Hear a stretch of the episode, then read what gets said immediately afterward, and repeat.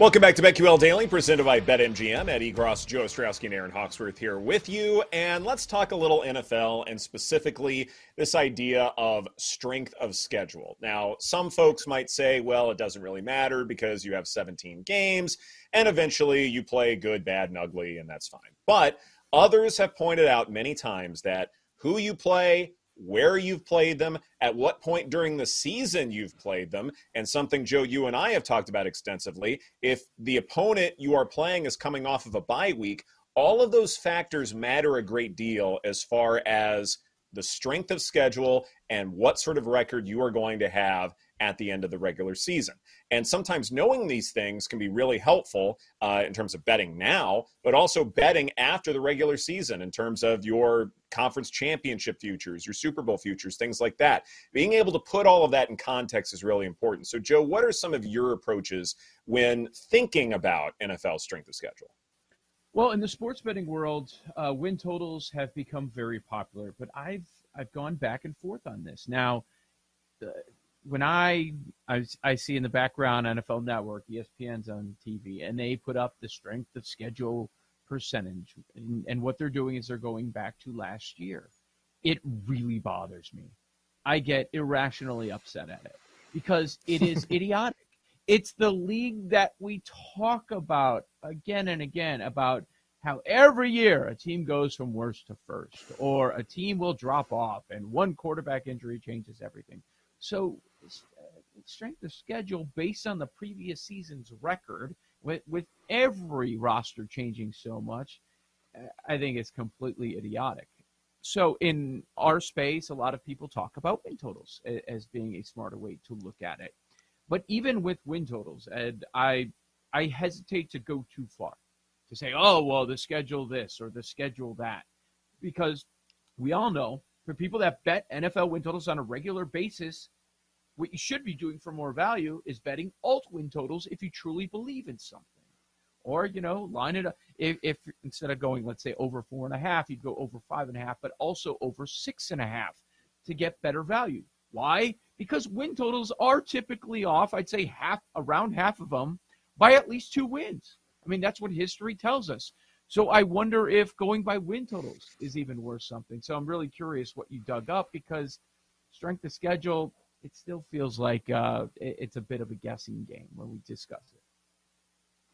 Yeah, it's a great point. I mean, I think back to last season when we were, you know, looking at all this stuff before the season started, and it seemed like the NFC East, for example, all had easier schedules, and then all these teams ended up being good, and you really didn't know, were all the teams in the division going to make the playoffs? So it's so hard to predict as well, even though you look like on paper, like, oh, the Saints and Falcons have easier schedules. Like, what if one of them surprises us and they're not as good as we think they are, or vice versa? I think also for me, you like looking at, you know, the first like 5 games of the season or 4 to 5 games of the season and how you think that could play out, and if maybe you should wait to find more value. If you think they're going to stumble out of the gate a little bit more, to look at, you know, a win total or a division bet, or if you think they're going to be the last undefeated team, maybe this is kind of the best value you're going to get for a while. But I kind of learned to like wait and see a little bit. Sometimes I get a little too excited, like this point in the year where I start firing off all these bets. Yes, Joe.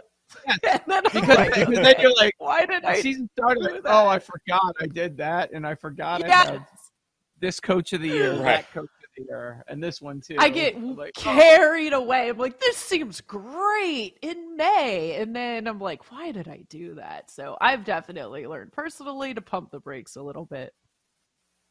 Well, the numbers are less sharp now than they are in August and September. And so there is something useful as far as having that approach. Now, if you're betting too much, yeah, it's a different story. But definitely your least efficient numbers are going to be in the here and now. Joe, you were talking about looking at win totals, and I agree with you that that's a better approach than looking at 2022 records. In large part, I mean, think about using records from last year. How many times have we seen a team go on a tear because they played a lot of backup quarterbacks? or they have a lot of home games, or a lot of teams have just fallen apart. Maybe they're quote-unquote tanking or whatever. Sometimes you get really fortunate with those kinds of things. And so the record itself is flawed, even when you're looking at 2022 data. And then you're adding another year to it. Yeah, it's a horrible approach. Win totals are better. I agree. But here's the problem with win totals. What's baked into a win total? The strength of schedule. So you're saying, okay, I want to get strength of schedule by comparing strength of schedule. So basically you're double counting, so to speak. So that's a little problematic. Not as bad as 2022 records, but still problematic in terms of filtering that out. Because what we want to do in this exercise is say, okay, what is an NFL team's strength of schedule in the here and now? So what I did was I looked at ELO ratings from 538, and I just wanted to look at how good these teams are without strength of schedule. Just look at their overall quality. And I made a few adjustments, some manual adjustments in terms of quarterback changes that we know about, quarterback changes that we are anticipating. And obviously this is a work in progress. 538 will have more accurate numbers than they do right now. But I gave my own quarterback adjustments, and then I applied them as power rankings to see how different the schedules are compared with what was perceived from last year. So I said, okay, let's look at what these ELO ratings are suggesting will be 2023's win-loss record, compare it to what 2022's strength of schedule win record looks like, and then I came up with the 5 teams that have tougher schedules than we are anticipating and the 5 teams that have easier schedules than we are anticipating. So as far as the 5 teams that do have it tougher than we are led to believe, it all starts with the Cleveland Browns. They will have a tougher go of things than I think we're talking about. They have an early bye week. The AFC North could be mighty, mighty tough. They get the 49ers. They get the Jets. The Texans may be tougher than expected because that defense will be a good bit better. You've got a new quarterback there in C.J. Stroud who probably knows what he's doing. I'm not saying the Texans can win the AFC South, but they should be a good bit better. And so if you have, say, a last place or a third to last place schedule or something, then you could very well be facing teams that have gotten a lot better immediately. One thing that I noticed, too, as far as this list is concerned, is that if you have a pretty – light schedule, and now all of a sudden you're facing the Jets. Well, the Jets have Aaron Rodgers now. They're way, way better than they were. And so that's a tough break. But the Browns have it tougher than expected. The Falcons actually have it tougher than expected. They have to face Jacksonville and London. Let's not forget that. The Steelers have to start with the 49ers, and then they have some tough games. The Saints and the Vikings. So the 5 teams that have a tougher strength of schedule than we're talking about: Browns, Falcons, Steelers, Saints, Vikings. What stands out there to you, Joe? Man, a lot in the same division. That's one. Mm-hmm. The Vikings are a team that everybody will be fading this year, but I wonder how far people are going to go. So in the sports betting space, they will. And then I think your average Joe fan is going to be like, their record was awesome. Nobody else is good. Everybody else got worse in the NFC North. Okay, the Bears are a little bit better. I don't believe in the Lions. So I wonder what the market ends up doing with the Vikings. But those are a couple of things that end up popping. And also, a team like the Vikings, 2 of the last 3 games, they play on Christmas Eve and January 7th against Detroit. That is likely to be deciding. That's your first and second favorites in that NFC North. So those are a couple of things that pop.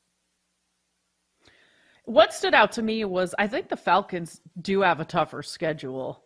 Like, I could agree with that, especially out of the gate. You've got Carolina. Of course, they've got a new quarterback, but nobody really knows what that's going to look like. Green Bay might not be as bad as Joe's been talking about as people think. A lot of people are high on the Lions. Then you've got the Jags. Houston should be improved. Commanders are always weird. You never know what you're going to get there either. It's just... They really could end up stumbling out of the gate for what a lot of people think is an easy schedule, one of the easiest schedules in the whole league, and it might not be. Exactly. As far as the 5 teams that have it easier than expected, this one surprised me a little bit, but the Giants probably have it easier than expected. Here is a team that in the NFC East, we talk a lot about the Eagles, and we'll still talk a lot about the Cowboys. They are still in pretty good shape, but the Giants are real up-and-comers. So that's going to be an interesting one. Chargers have it easier than expected. The Patriots was interesting because I sort of went counter to what a lot of folks have said, you know, even smart folks that say ESPN Analytics who say that the Patriots have the toughest schedule in the NFL. Well, this process says, well, actually, the Patriots may have it a little bit easier than anticipated. And then to round out the top five here, Broncos and Bears. So it's Giants, Chargers, Patriots, Broncos, Bears with easier paths than expected, Joe. Man, it's scary because those are a couple of teams that I do like. I do expect to take some significant jumps, and so the league is helping them out a little bit.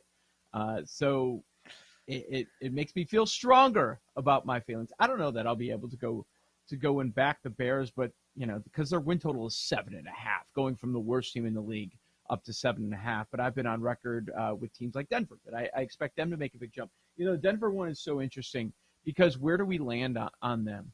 A year ago, they had 5 wins, but a year ago without Sean Payton, their win total going into the season was 9.5 after all the Russell Wilson buzz. So what is the true Broncos team? Are they the win total of 9.5? Are they closer to the 5-12 record from a year ago or right there down the middle? What stood out to me is how disappointed I am that the Patriots made that list. The Patriots are cheating again and breaking rules, and they might have an easier schedule than expected. Boo! Is all I have to say to that. I will say this about the Patriots. It is entirely possible in the AFC that everyone from the AFC East could make the playoffs. One team from the other divisions and everybody from the AFC East. So Patriots to make the playoffs, yes, that may be the big thing that I take away from this exercise. This is BetQL Daily presented by BetMGM. Coming up next, Von Dolzell shares all of his plays and insights for tonight's NBA playoff game right here on the BetQL Network.